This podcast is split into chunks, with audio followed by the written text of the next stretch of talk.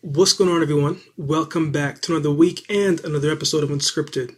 We're bringing you professionals from all walks of life. We touch on their backstory, their mindset, and how they navigate through adversity and opposition. I'm your host, Akeem Haynes. Now, before I introduce this week's special guest, do us a huge favor. Head over to Apple Podcasts or Apple iTunes or charitable.com and leave a rating and review of the show.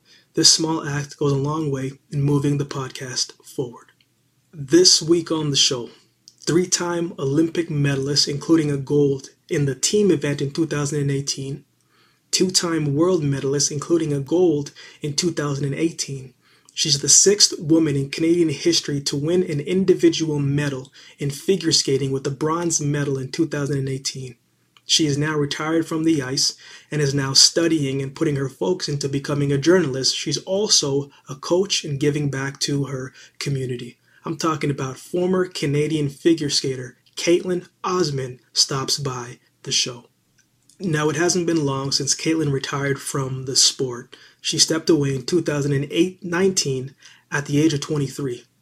Now, you know, some people might say that's very early, but on the other side, she had been skating to that point for 20 years because she started at the age of three. In this episode, Kaetlyn takes us through the highs and lows of her career, including the injury that made her want to quit at the age of 18, and the backstory behind her 2018 individual medal. I'm talking about when she's in the back call room thinking that she's not going to be able to pull off this competition and get a medal, like that type of backstory. We talk about all of that. We talk about how the pandemic affected her mentally, physically, and emotionally. Uh, we talked about how retirement took a toll on her before she found her footing. And she'll even say in the beginning of this episode, she is still finding her footing. Uh, but we talk about finding self worth away from the sport. We talk about the changes in her body and her appearance that she had uh, to readjust and to process it all again. She had to find herself away from the sport. And we talk about the mindset and some of the states that she found herself in that nobody necessarily prepared her for. But that's just a short amount of all the things that we talk about in this episode. We get into a lot. Kaylin has came a long way to where she is today. She's honest, she's transparent, and I appreciated that about her. There was one thing that stuck out to me in this episode that I think is very powerful because I think we've all been through it at some point in our stage. I don't want to speak for you, but I know I've been through it myself, where she said, in one area, people thought I had everything figured out, but the reality was that I had no idea what was next. That's powerful. That's powerful. But let me stop rambling so we can get into the episode with Kaetlyn Osmond. Try it now. Okay, how about now? So much better. Perfect, perfect, perfect. Well, thank you for joining me today. I really appreciate the time. Is that a cat over there? Right there? He makes appearances in all Zoom calls. What's the what's what's the name of your cat? She's Annie. Oh, that's kind of a big cat. She's actually very small. She's just very fluffy.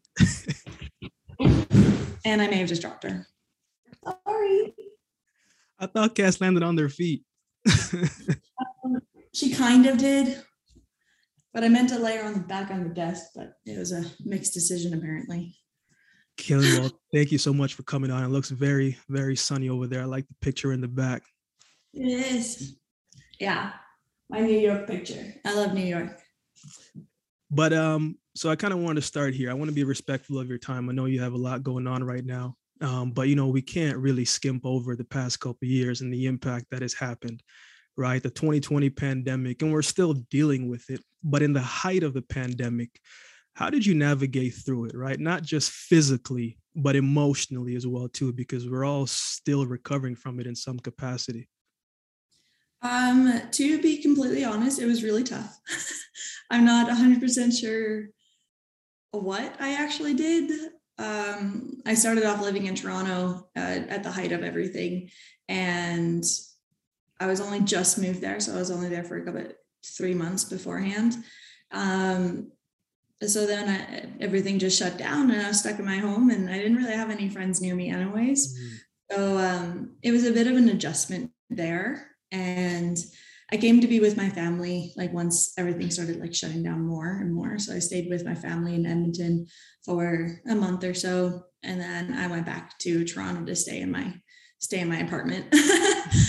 um, and ultimately, I actually stepped away from everything physical for a while because I was dealing with a lot of transition issues out of skating. And uh, COVID came at like the height of when everything was getting even worse. so I decided I was just going to step away from it all. And uh, I was doing like Zoom classes and stuff with other skaters, but my own self. I tried to stay away from everything as possible. And then I went, I started school where it was all online. So I started journalism in school and then uh, ended up making a decision to move out of Toronto and come back to Edmonton.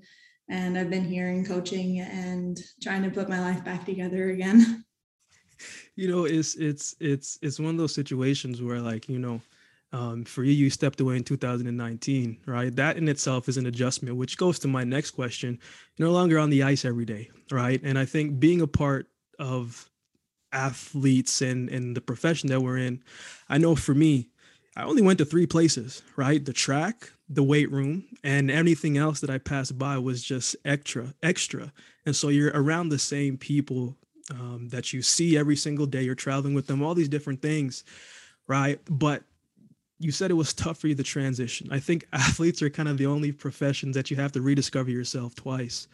So, Kaetlyn, when you were transitioning out, did you have any guidance between that, right? Like how did you how did you navigate through that whole process, right? Because you're prepared for the ice, you're prepared for competition.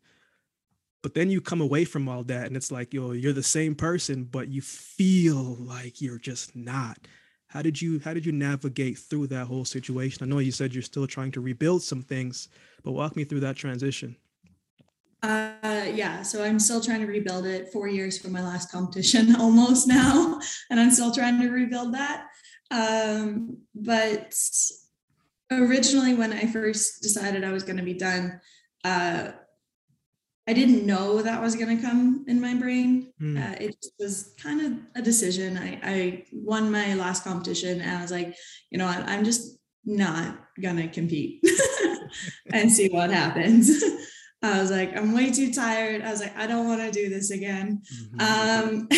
Um, so I really just ran away from pretty much all of it. Uh, thankfully in skating we have an opportunity to have a post career in skating where we can go on the professional side and travel doing shows and and and teaching and all that fun stuff uh, so I jumped on that bandwagon really fast, especially like going off an Olympic year. It, it's usually a lot more hyped up. Yeah. So I did that for a year. I moved out of my home, moved to Ontario, um, really just ran away from everyone and everything that I knew.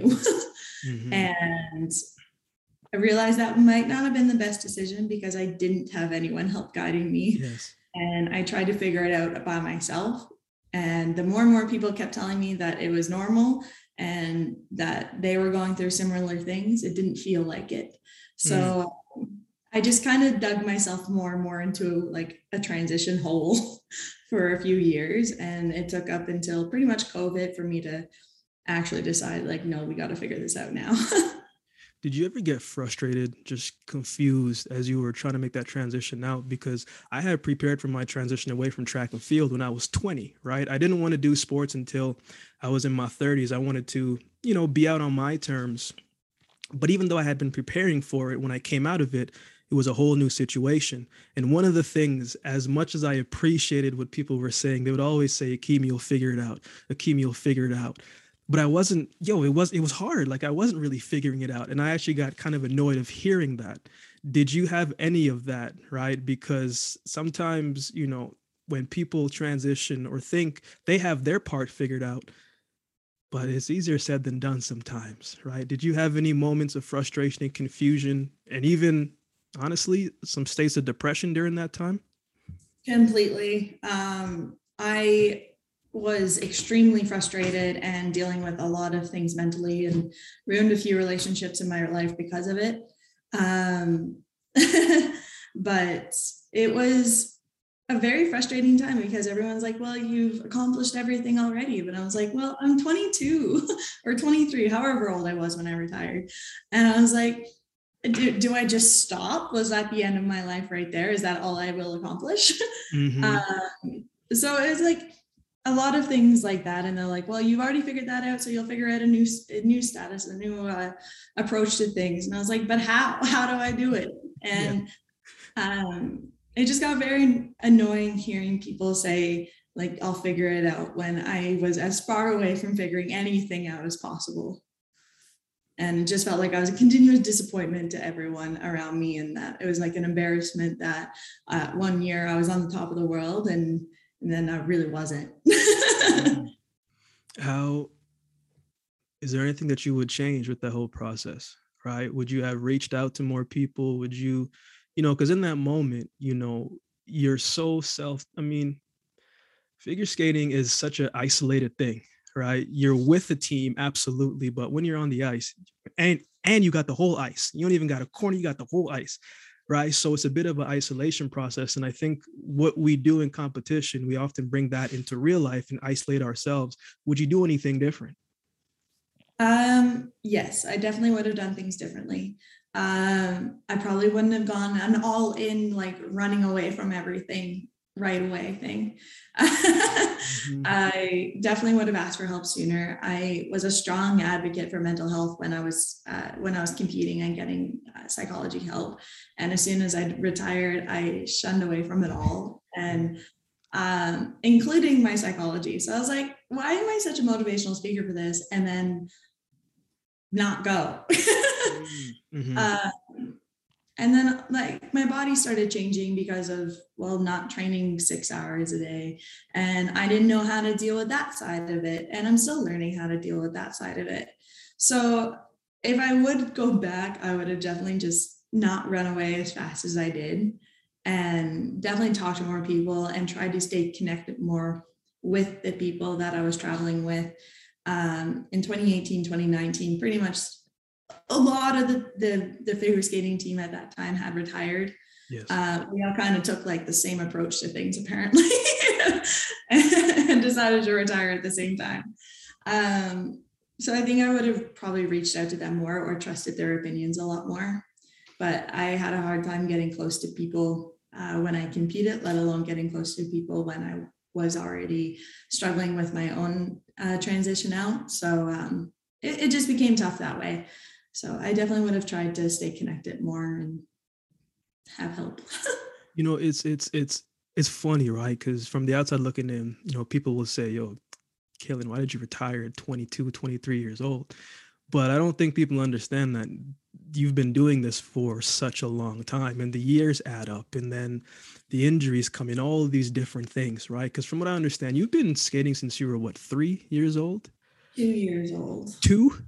Uh-huh. How does that even work? Like what like how do, I couldn't I, I couldn't sister and I wanted to be like her. Ah, so the older sister got you into that too so when when when you started doing it you know sometimes you know people say or i hear athletes say when i picked up the basketball or picked up the football or picked up the snowboard i just knew this is what i wanted to do. Yes you've seen your older sister do it but when you started doing it especially your first competition when you were probably what three or four right did this feel like something that you wanted to do? Um i was too young to know to be honest. I have no idea what my first thoughts of figure skating was. Um, the first time, it was just what I knew. Like, I came from a very small town, and my parents are both very athletic. So they wanted me and my siblings to be in sports. Mm-hmm. Uh, regardless, they didn't care what it was, as long as we did a sport. Um, but coming from a town of that size, there was very few options. We probably could in the winter we could be a hockey player or a figure skater and in the summer we could be a swimmer and a soccer player. Mm. there was very few options. Um, so we went we actually were put into figure skating to be hockey players and then neither my sister or i switched up so they ended up with two figure skaters. Fair enough. Uh, but um i never it was just what I knew. I knew waking up, going to the rink, going to school, going back to the rink. And that's what I started in kindergarten. So it's just a routine that I got used to and I enjoyed it. So I wasn't mm-hmm. going to argue about it. But apparently, the first time that I ever thought, like, you know what, skating's kind of fun. And for me, was when I was 10 and I was already, I already went to my first national championships, I already won my first national championships. That's crazy and uh, at a young level they don't even have that level at nationals anymore. Yeah, yeah but um, i had the choice to switch into ballet because i was living in montreal taking ballet to help my skating. And um, i was offered to go full-time into ballet but my parents told me that i could only choose one or the other. And immediately i chose skating without even questioning it. So i guess that was my point where i knew skating was for me.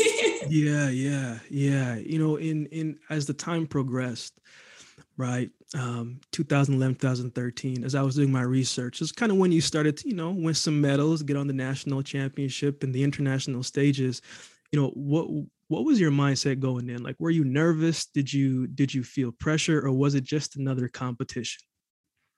The first few events that i did internationally um I, they felt like another competition. I was around athletes that I never thought I was ever going to be at their level. Um, I watched the 2010 Olympics and only 2010 Olympics was like the first Olympics that I actually watched. and um, mainly because I knew some of the athletes competing. So I was like, okay, I'm going to watch you guys. And I was watching the women's event and I was like, yeah, this is a level that I'm I'm never gonna be at this level. Mm. So it never even became like a dream of mine to go because I just automatically assumed I wasn't good enough. Um, and then fast forward like three years, uh, I was competing with these skaters that I was watching in 2010, and I was laughing. I was like, I don't belong here. So I was like, I'll just compete and have fun and see what happens. And then I started winning things, and then I went to my first Olympics, and I was like, and it just all happened so fast that I didn't have time to like think about it and get nervous or like realize the like what is happening until after my first Olympics, and I was like, all right, cool. So apparently I am good enough. you know, it's funny, right? I remember, I remember one of my first competitions. Now, it not one of my first, but I think I think there are moments in our careers, in anybody's career, where you have this moment where you say, you know what, I belong here. Like I feel like I can really do something here. And for me, I didn't I didn't do well this race. I think I got like fourth or fifth, but I was in the race with some of the people who I used to see on TV right? Was there a moment, maybe in competition or going into a competition, Kaetlyn, where you were just like, wait a minute, hey, my program was right. Like I was on point today. I think I can actually get a medal here and do well because, you know, 2014, you got a medal, right? Was there any time prior to that where you said, you know what, I think I can literally be one of the best in the sport? You know, I never had that mentality where I could that I belonged somewhere until 2017. Uh, so that was wow. a good few years after my first yeah. Olympics. So um, even when you got the medal, you've been to the first Olympics. It was never like, yo, I can be one of the best. It was just like, I'm, yo, I'm here. I'm just enjoying it. Uh, yeah, I went there. I went to 2014 fully for experience. Um, I wasn't ranked high in the international standings. Um, in my own individual event, I didn't skate the absolute greatest. I came 13th, and that's kind of where like I thought I belonged was like the 13th rank. Um, so I just kind of like admitted it, and I was like, yeah, okay, that's cool. But like two weeks prior to that, or a week prior to that, I did get a medal at Olympics yeah. um, in the team event. But I knew I was on such a strong team, and that was the first time that figure skating had a team event at the Olympics. So it was still very like confusing on what it actually was and how it worked. Um, and for a long time, I felt so guilty about that medal because I knew I, well, at the time, I realize now I actually did contribute to getting that medal. But for a good few years, I did not see it that way. And I felt very guilty that I was a part of that team and they kind of like pulled me up to get a medal. Mm. Um, so it took me a good few years to realize like okay no i did help there. And then in 2018 i really made sure i helped to get that gold medal. Yeah. um, so that I, it took a bit of that guilt away. You know you know when you were watching your first olympics right? It's different watching it and then getting there and then the feeling may be the same or it may not be exactly anything that you planned it to when you got there your first time, right? What what what was going through your head? Did it live up to the expectation that you may have created, or was it just like, man, this is normal? it's I'm here to work. Uh, that one, I felt very normal. Actually, I felt a little bit like for the first Olympics, it, my first Olympic experience like puts a lot of people's first Olympic experience like kind I don't know. People always seem so excited and I'm just like I don't get it. Um and then I went to my second one, I get it. yes, that is exactly how I felt. but the first one I walked in and like the other athletes, some of the athletes near me were like crying like unbelief that they were there and like bubbling with excitement and energy and I'm just standing there and I was like waiting to feel it and it never mm-hmm. came. And I was like, well, I don't like what? and then I never made it to either of my opening ceremonies because I was competing, but I did make it to the closing ceremonies. And in 2014, I walked in on closing. Well, I didn't actually walk in, I walked in on people's shoulders.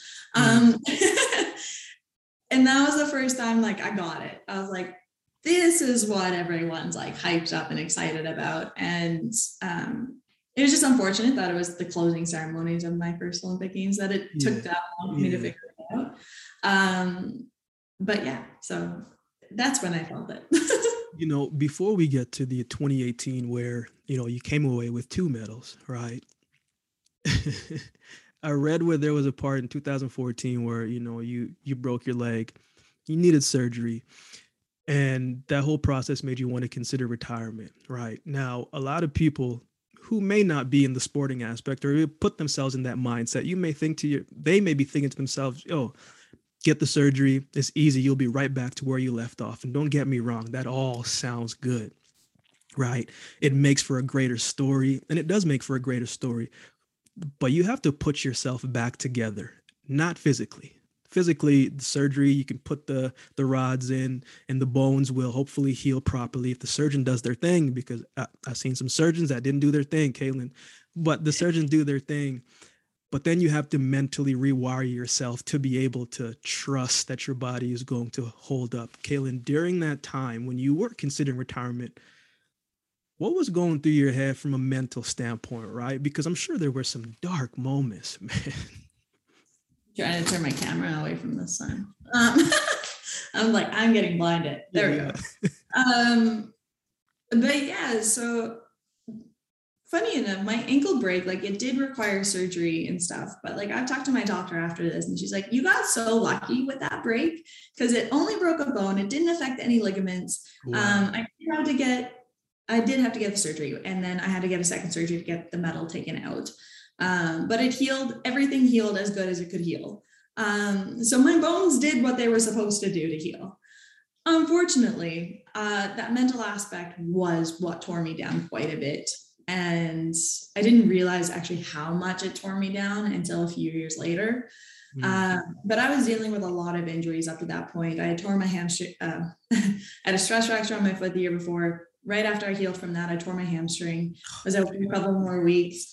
Um, finally got back into skating and got another stress fracture on my foot. And I was like, I was so frustrated. I was away training in California and I had to come home early. And I called my mom. I was like, if I ever get injured again, I'm done. Like, I don't want to do this anymore. Like, I'm so tired of being injured. Um, because it is a learning curve every single time you get injured, whether it's a small injury or a big injury. Mm-hmm. Like, it, you have to take so many steps back to build forward again. And uh, literally the day before I was allowed to start training like full time again after the um, the foot stress fracture, um, I broke my foot, my leg. Um, Getting stressed here, Kayla.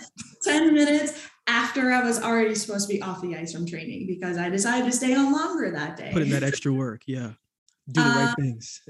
And I wasn't even doing anything special. I wasn't jumping, I wasn't spinning. I was literally skating and learning new choreography. And I broke my foot doing the simplest thing possible on the ice. um, and I remember the first thing ever when I first hit the ice was just, I cannot believe this is happening again. That's all I kept screaming in my head was that I cannot believe this is happening again. I didn't know that it was broken, but I knew there was something just not right at all. And the sounds were inhuman. And like yes i was in a lot of pain but i think a lot of that pain came from just me being absolutely broken myself and just exhausted and um, just in disbelief that again it was happening and i was embarrassed and all this stuff so i sat in the hospital and i was like i'm never stepping foot on the ice again like mm-hmm. and that commitment in my brain was there and uh, i didn't tell anyone other than my mom that i wasn't stepping on the ice again and because, and I was too scared to tell people because that's all people knew me as was as a skater. So, and I thought that it was going to be the easy way out because it would have been. I easily could have walked away, um, and a part of me just felt guilty walking away on something easy. Mm. Um, so I think that's what kept me going for a little bit. But the mentality that I had about just I was never doing this again. It took me a good two years to break that out of my head. When you got back on the ice, Kaetlyn, because I remember, man, like I, you know, I tore my hamstring and I tore my quad, and when I came back to my first competition, right, I I ran very bad. I ran so slow, and I was like, "Yo, I'm washed." I was like, "Yo, I'm washed. I'm never gonna be back to where I was."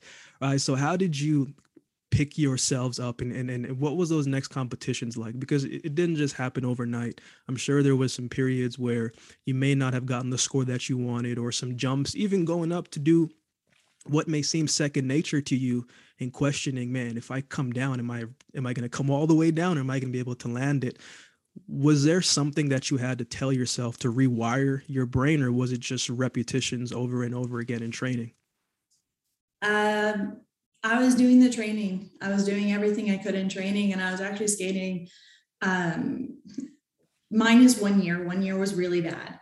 Um, and then the next year, I started competing. Um, and in practice, I was doing what I had to do. Um, I was showing up every day. I was putting in the hours, putting in the repetition, and skating actually really well for what I knew I could skate as at that time. Um, and then I would go to competitions and I got nervous for the first time in my life. I was uncomfortable on the ice for the first time in my life. My like favorite thing to do at competitions was to like make judges feel uncomfortable. I don't know why. Um, but that was like my How would you do that? How would you do that? Um just doing my job, doing my skating. But like I could do like weird things with my legs when I was younger that would like I always loved when I did it in front of a judge and the judge would look at me like, what did she just do? Mm-hmm. Um, or like uncomfortable eye contact because it's actually what we're supposed to do. But it's really funny when you actually like catch a judge's eye and you don't look away. I don't know why. I get really, I have a really fun time doing that. Um, but I couldn't do that anymore. So like everything that I was comfortable and like knew about myself on the ice was completely different when I came back after my injury. And I didn't know how to deal with that. And I came out, won my first competition internationally, and I was like, oh, well, this is going to be a breeze. Um, it was not. My next competition, I fell on everything, like everything. I landed two things in my short program and then just fell until the rest of my event was over. long program included. I missed everything. And I got off the ice in like absolute shock. And my coach is like, Are you okay? And I was like, You know, I think so. I don't know. Ask me in a day. yes. And it was just that continuously after another where I would like improve a little bit, but not really get to anywhere where I was. Um, I wasn't medaling at anything. I went to national championships just kind of assuming I was going to make it to the world championships uh, because that is what I'd done in the past. And it didn't happen. I came third and only Chuck two went. And I was third. And by like the smallest margin, I didn't get to go. And it took then when I came back, I had to like go to a next competition right away. And I did a lot better there. And I came out of that competition. I was like, you know what? I'm exhausted. I'm like, mm. that year sucked. Like it was absolutely horrible. It was not fun. I don't like going to competitions and not being happy at the end. Um, I get it. Was, mm-hmm. the training is my least favorite part of skating. Like it was not my favorite. I loved going to competitions. I knew I had to do the training, but it was my least favorite. So I was like, am I really going to just torture myself for the next two years? I'm like, am I just done? I'm like, is this just proof that I can't get back myself back? And I was like, you know what? No, I'm like, I'm two years out from the next Olympics. I'm like, I'm not going to end like an 18 or 19 year career at that point on two horrible years. Um, so I was like, you know what? I'm going to like do whatever I can and make it better for the next two years. And the only thing I changed was going to a sports psychologist. mm. Right. Other than that, my training was the same. My like the hours I spent was the same. What I did on the ice was the same. Actually, we cut back one hour on Wednesdays. So I actually went back one hour on my last year. Hour rest. A hour rest is needed. Hour rest. Um, and I think just that mentality of just you being like, you know what, I have two years to put in all this effort. It was, it wasn't that I had to change anything. It was just that I had to change my mentality to make it worth it and have a purpose when I showed up to the rink every day or showed up to the gym instead of just showing up because people told me to. Because I'm a firm believer that um, the moments that break you or almost broke you is the moments that make you who you are, right?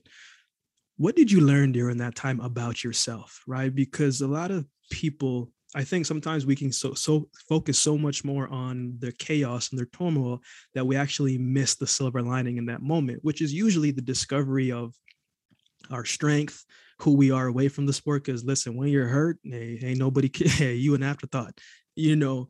But what did you learn about yourself, right, Kaetlyn, the person, during that time? Uh, the tough one. Um, I learned I was a lot more resilient than I thought I was. Um, I thought things just happened to me. Mm.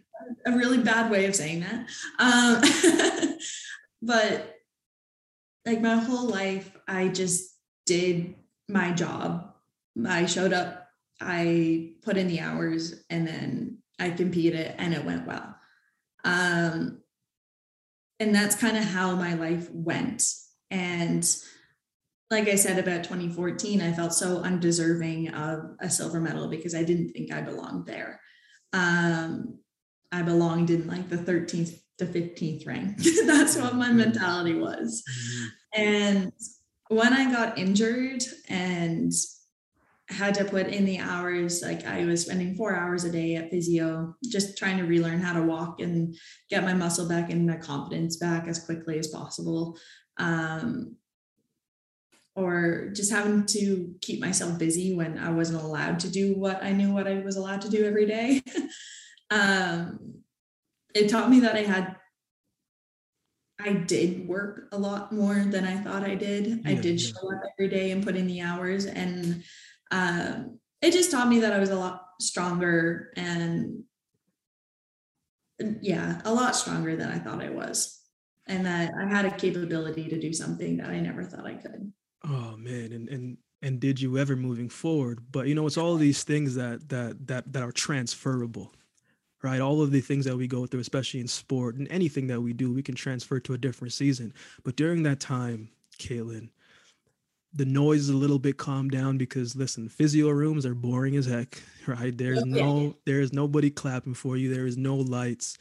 Uh, what was the support like for you during that time, right? Like, you know, yes, your parents are there and they can do a lot, but you also need other voices out there as well too. During that time, um, what was the support like for you and how did you stay encouraged to go to physio? Because that's a whole battle by itself just going to physio. You know how how how did you stay encouraged you know each and every single day? Because some days are tougher than others. Definitely some days were tougher than others but i had such amazing people around me at that time um, that i wish i embraced that kind of support more when i retired but i did not. So when I broke my leg, I embraced all support I could get. Yes. Uh, yes. But my parents were super supportive for one. Uh, they were cooking for me because I couldn't. Um, cooking when you can only hobble around on one foot, I discovered is really difficult. I'm very proud of myself when I mastered scrambled eggs after. Hey, like small wins, small wins. They add up. They add up. But um, like for me to be able to go, I was at the gym a week later because all my trainers and coaches knew that if I stepped away for too long, I wasn't going to come back. Um, so a week post my surgery, still on my crutches, hobbling around. Uh, my trainer convinced me to come in and just do what I could. And unfortunately, my dad was working. I couldn't drive because I decided to break my driving foot. Um, so I couldn't do anything. And so I would have to go to the gym at 4:30 in the morning because it's the only time I could get a ride to the gym to work with my trainer. And my dad would be up and in the car waiting for me so I could so he could drive me there and hang out and wait for the hour for me to get done and go home. Mm-hmm. And then so my parents were like amazingly supportive that way. My trainers did everything they could to help motivate me. If I showed up and just wanted to cry for an hour, they let me show up and cry for an hey, hour. Shout out to them. Shout out to them. They're like, you know what? Sorry, my dogs are going nuts. It's all good. so yeah, uh, it was just amazing like what they did for me there. They tried to keep me motivated by just keeping me strong. And then my physio, I started working with him when I was 13 years old and we made physio fun. Um, instead of just doing the fun ankle exercises that I could do. And then that was just really exciting because like the smallest movement was like the world's best thing. Um, and it just really made me appreciate the simple things. mm. Because it's amazing how excited someone can get by pointing and toe. yeah, seriously. um, and then we started making obstacle courses to build like my confidence and like my instability. And we just made it fun that way. And that was a big game changer for me was to keep everything fun and light. Um, even my agent was like booking me for like random events that i could just go to so that i'm not sitting at home. Yeah. uh, my friends would come pick me up and we'd go shopping for the day or something to just keep me out of the house and up on my feet and that was a big big help. And next thing i know the seven weeks or whatever were over and i could get back on the ice. You know i think it's important right? Because as much as we think we can do everything alone no person is an island all right? So you know now that we've built that foundation right of all of the things that happened prior to 2018 special year for you right? And i actually watched um, your program about three times this morning. And i was watching it Kaetlyn and and and from what I see, right, at the beginning, you were kind of feeling things out, but then you started to get confident, right? And then everything started to become different. I was like, to me, now I'm still learning how everything is being judged and the right scores. But for me, I'm seeing someone who is coming in, who is getting warmer and warmer and more confident and more confident. And I got to midway, I was just like, oh, yeah, she's on the podium right? And i and i was because that's just a confidence thing. When you were on the ice Kaetlyn getting ready right? Because some of the judges were saying you know there's so much pressure on the line like you don't already know that right? But what did that moment feel like? And did you feel like you were going to win a medal at that time? Um actually what you saw was very accurate. I'm, um, I'm close And I had never been more nervous in my life as I was that morning. Mm. Like, I'm normally a very chatty person. And my like my roommates that were at Olympics, like she tried some of them tried to say like good morning to me. And I would like say good morning, but she could tell like I was not there. Yeah. There was no like emotion behind it. It was just like monotone, no one talked to me kind of morning.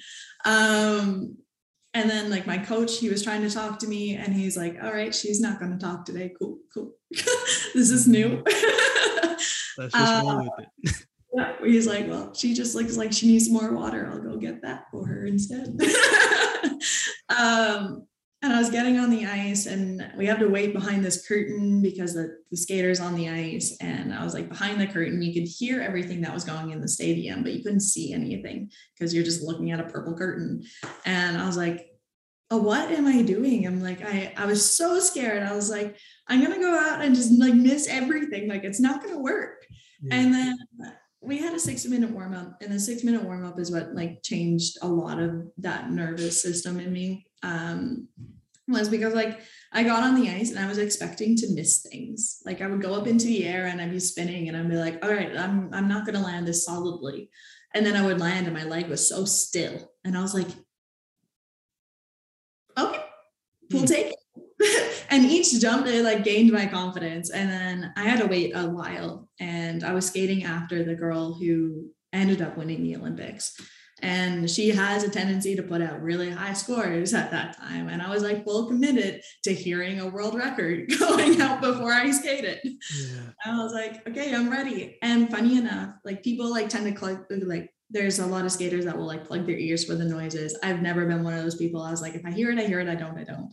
I didn't hear it i heard cheering but i somehow missed an entire score being announced and i was like all right i guess it's my turn and uh, I went into my starting position, and each jump I landed, I, w- I shocked myself by how solid I was. Wow. And um, like I landed the first jump, I was great. The second jump, the third jump, I had a little wobble, and I was like, "Oh no!" Or like, "This is it." I'm like, "This this is not gonna work." And yeah. then the next jump is usually the one that I miss. Like this thing was like my Achilles heel. Like I hated it so much because it was like it half the time worked, majority of the time it didn't. And I was going into it and I was like, nope, not today. We are doing this. Mm-hmm. And I landed it. I felt like this weird sharp pain in my foot. And I was like, we may have just broke my foot, but whatever. not today. Not today. and when I hit the ground, I was like, you know what? I'm on my foot. And then it was just like smooth sailing. It like gave me so much more energy for the rest of my program. And uh, the only time I got nervous then was going into my last jump because it was my easiest. And because it was my easiest, I tended to miss it. Um, because I'd be like, oh, this is easy. Yeah. Fall. Okay, cool. Yeah. Uh, so I went in and uh, I landed it. And then I just got to celebrate for the rest of my program and do like the things that I loved about skating, which was like the performance and storytelling. And I really got to just like live that moment. And um, yeah, when I finished my program, I didn't know if I hit the podium or not. I knew I was in contention because I was in third after the short. Um, but at the same time, like there's a side of me that just knew something was mm-hmm. good was gonna happen. and I for me, it was such a big confidence boost because like I said in 2014, I felt very undeserving and guilty. And when I hit the ending position of that program, I was like, no, this is why I'm here. And it was kind of just like my screw you to everyone who never thought that I was going to get it done. Kaetlyn, I want to I want to ask you a question that that you know I I didn't really tell myself when I was in the sport because you're when you're in it. I mean, even now, it's something I'm still working on. But when you think about what you've been doing, and you are way more than an athlete, absolutely. But when you think about how much time you've put into it, to the injury that you had to come back from and all of the traveling and all of the things and then you finally come away with an individual medal as well as a team medal was there did you ever say hey like i'm proud of myself right? I'm talking about self-worth now right? Did you ever take a moment to say man i am proud of me it took a minute. Because it took a long time for me to get over the mentality that i could always be better. Mm. And it happened for like a split second at Olympics and then a split second again at the World Championships a month later. Um, so my whole life, it was always like, you could be one I wasn't the greatest jumper growing up, and then I ended up being a really good jumper. But it was always like I could learn how to jump better, I could learn how to spin better, my choreography could be better, I could stretch my legs more, I could be more graceful, I could be leaner, I could be skinnier, I could be everything to make myself better. Um, and then I just always thought that I was never actually going to be good because I could always be better. Mm. Um, and when I hit my ending position at, at the Olympics, it was my moment to just sit there. And I was like, no, I am good enough. I just did that. And I did the same thing at a world championships a month later. I was exhausted. Competing a month after the Olympics is a very horrible idea. I agree. Um, I agree. It was like three weeks of me crying at home and going to the uh, going to world championships and just being like what am i doing here yeah and then I was in fourth after my short. I was just like, this isn't working. I'm like, I'm not skating great. Like, what are we doing? Um, and then I went into my long program and I skated a program far beyond, I skated a clean program, like potentially almost better than I did at the at Olympic Games a month before. And that's when I didn't even care what everyone thought because at that moment I knew I was good enough for everything that I thought I could do. Mm. So the Olympics was kind of like my to everyone I'm good, and then my world championship was to me. I was like, you know what, we did this. I'm like, we both woke up this morning thinking I was going to quit halfway through this program, and I made it through and I won.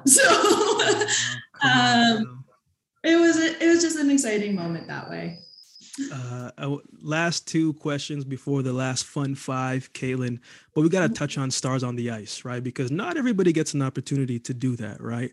And I was watching some of your programs there as well too. It almost kind of seemed like you were skating like a lot freer. You know what I'm saying? Like there wasn't really any like, yo, there's a medal awarded here. It was just, yo, I'm just here for fun. I'm just here to just do my thing and enjoy this moment. What was that? What was that experience like for you? The Stars on Ice and any other show that I've been a part of, it, it is just free. It's the reason that a lot of skaters start skating to get on the ice and just have fun. It's the reason why in the middle of winter you see a bunch of people out skating on the outdoor rinks. Um, it's just the feeling of having fun on ice. If well, if you can skate. um, some people that don't know how to skate don't really feel the love of ice. yes. Um, but it's just free and in skating there's just so many rules there's so many things to follow there's so many judges to to impress and on a day someone judge might just not like you and i've just come to terms with that um where I just admitted defeat sometimes at competitions because I was like, you know what, I skated great today, but apparently they missed something. This is, um, this is a real thing. Is a is that's a whole another hour we could touch on that. it's a whole thing. Um, so I just towards the end of my skating career, I just stopped caring what the judges thought. I was like, you know, I'll do my job. If it works, it works. It doesn't, it doesn't. Okay, whatever. Um, but I come to at shows, I didn't have to worry about that. There was no rules. I didn't have to do these big triples that I hated doing. Um, I could just do what I wanted. and have fun with the audience and joke around with the audience and actually like talk to them during a program sometimes, which was always a little interesting. They didn't expect it. Um, but it's like feeling that interaction with an audience a lot like closer and and feeling that interaction with the other castmates that I have and the people that I've traveled the world with. And um, it's just a lot more intimate and free. You're two years removed from it now in 2019. Um, what what are your thoughts on it now, right? Because sometimes when you're you're done with it, like you're done with it. You don't watch it. You don't do none of that.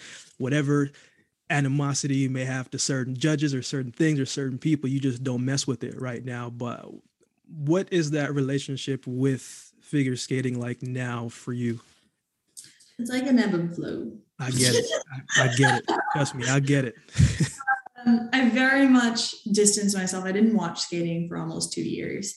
Um, and then I just gotten back into watching it and COVID happened and there was no skating to watch anymore. So I was like, I'm just not meant to watch skating anymore. It's a sign. Um, but now I actually find like an enjoyment watching it and a really a sigh of relief actually watching it that I'm not competing because in the last four years, I don't know what happened to figure skaters, but they like really increased their abilities. Mm. Um, I'm watching them and I was like, oh, thank God I'm not. um, but it's it's really fun to watch it now, and I really and I love that side of it.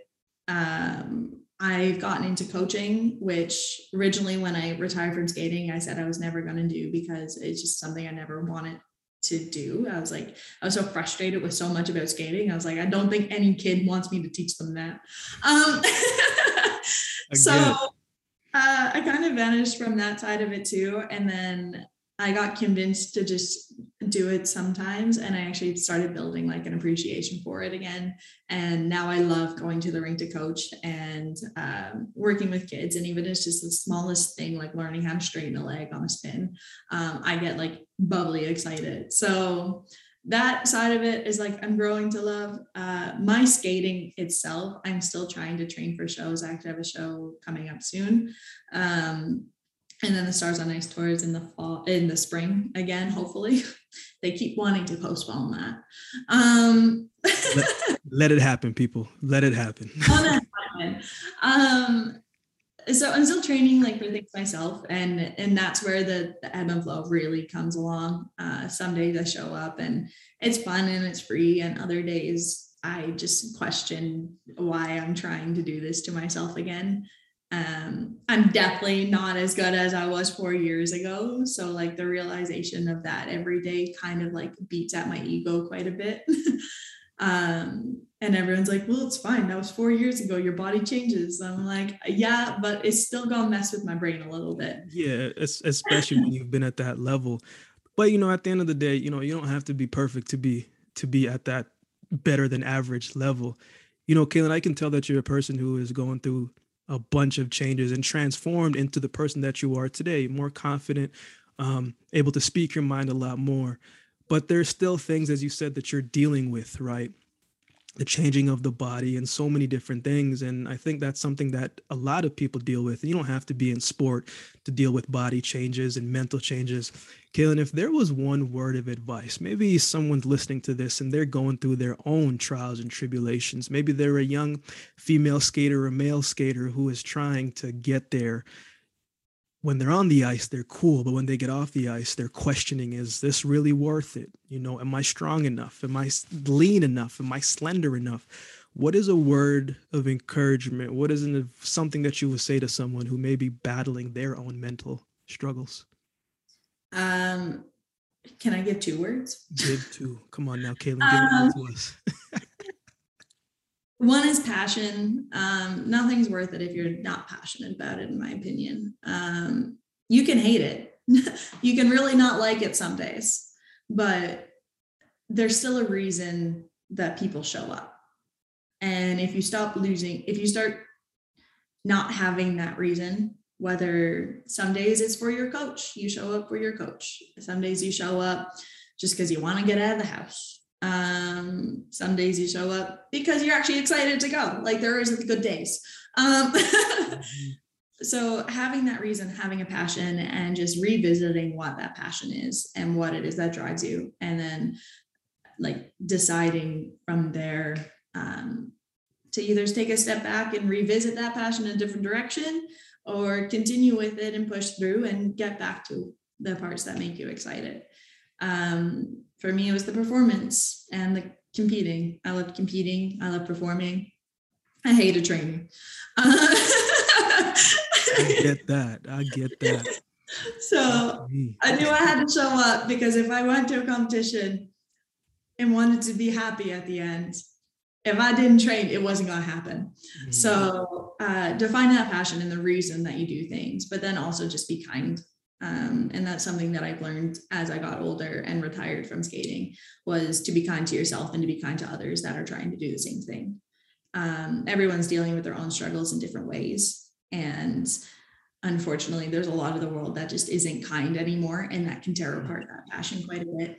Um, that's been a big part of my struggles with returning back to skating, especially during COVID, uh, where I wasn't really able to train for a year. Um, was just the unkind people that kind of made me forget why I love skating or why I love doing my job sometimes.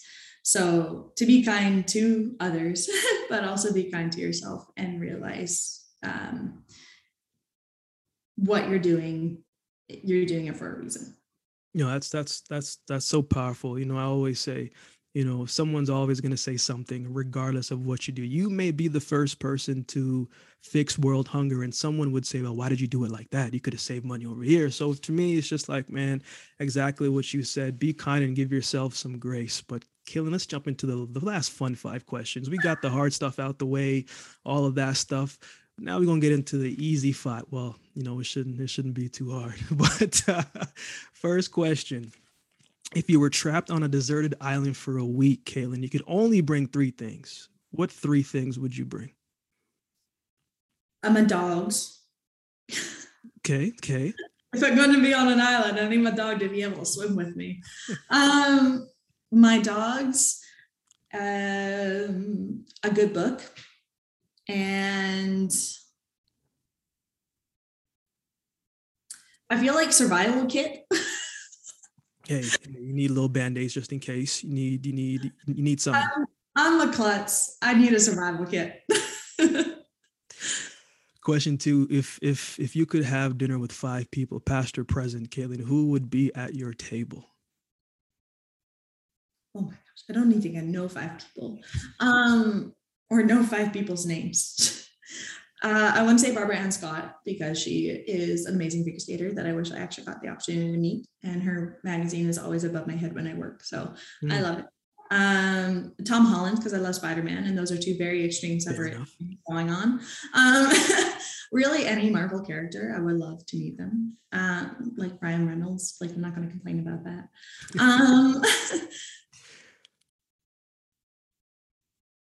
I need two more, and I can't think of them. I'm sorry. Okay, it'll, it'll come. It'll come you know three uh question three you know there's so much perceptions of you right they see you on the ice they may see you in person and they may have their own perception about you what is one of the biggest misconceptions about Kaetlyn Osmond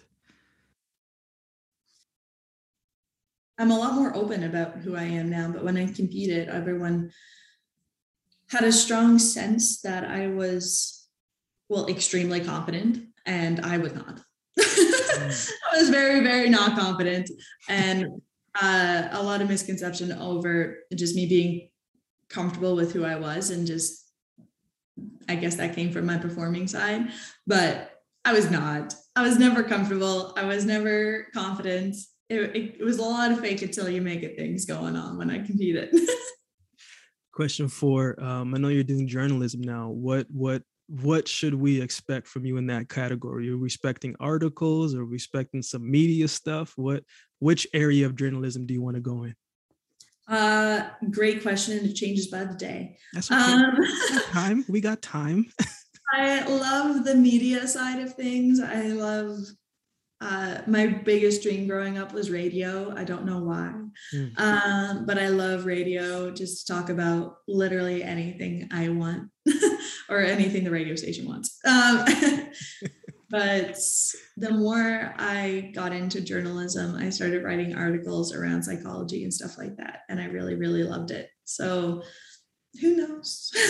perfect, perfect. Kaetlyn last question. You know everything that you've had to get through to get to this point, right? On the ice, off the ice, the ups and downs, all the traveling, everything that got you to this point. If there was one word to describe you, what would that one word be? And give me a little context behind why that word. Resilient. Mm. Um, it's a word that I need to remind myself of every day, also. Um, but a lot of people help used it to describe me when I competed because I did have to deal with the injuries and uh, I had a lot of upsets and a lot of benefits in skating and I was resilient in it. And a lot of people keep trying to tell me that now, and it's harder for me to feel that and remember it. Uh, so I'm going to keep that word because I have to keep reminding myself of it. Yes, I'm, I'm a firm believer that sometimes you got to tell yourself something over and over and over again until your heart starts to believe it. Not necessarily your mind, but your heart starts to believe it. Kaetlyn, thank you so much for your time. I know you have a lot going on in these next couple months and now, but where can people continue to support and to keep in touch with what you're doing? Because Stars on the Ice is, hey, it's coming, it's coming back. There's not going to be no delays. We're going to see you back on the ice very shortly. Yes, Stars on Ice is coming up soon. Hopefully, 99% sure. Um, still trying to work on getting more things. If you're a skating club, I love being hired for seminars. Just saying. Hook it up. Hook it up. Um, and my Instagram. My Instagram is probably where you'll see me the most, which is at Kate Kiss. So. Kim, thank you again so much for your time. Um, we'll be in touch. Have a great rest of your day and week. You too. Thank you.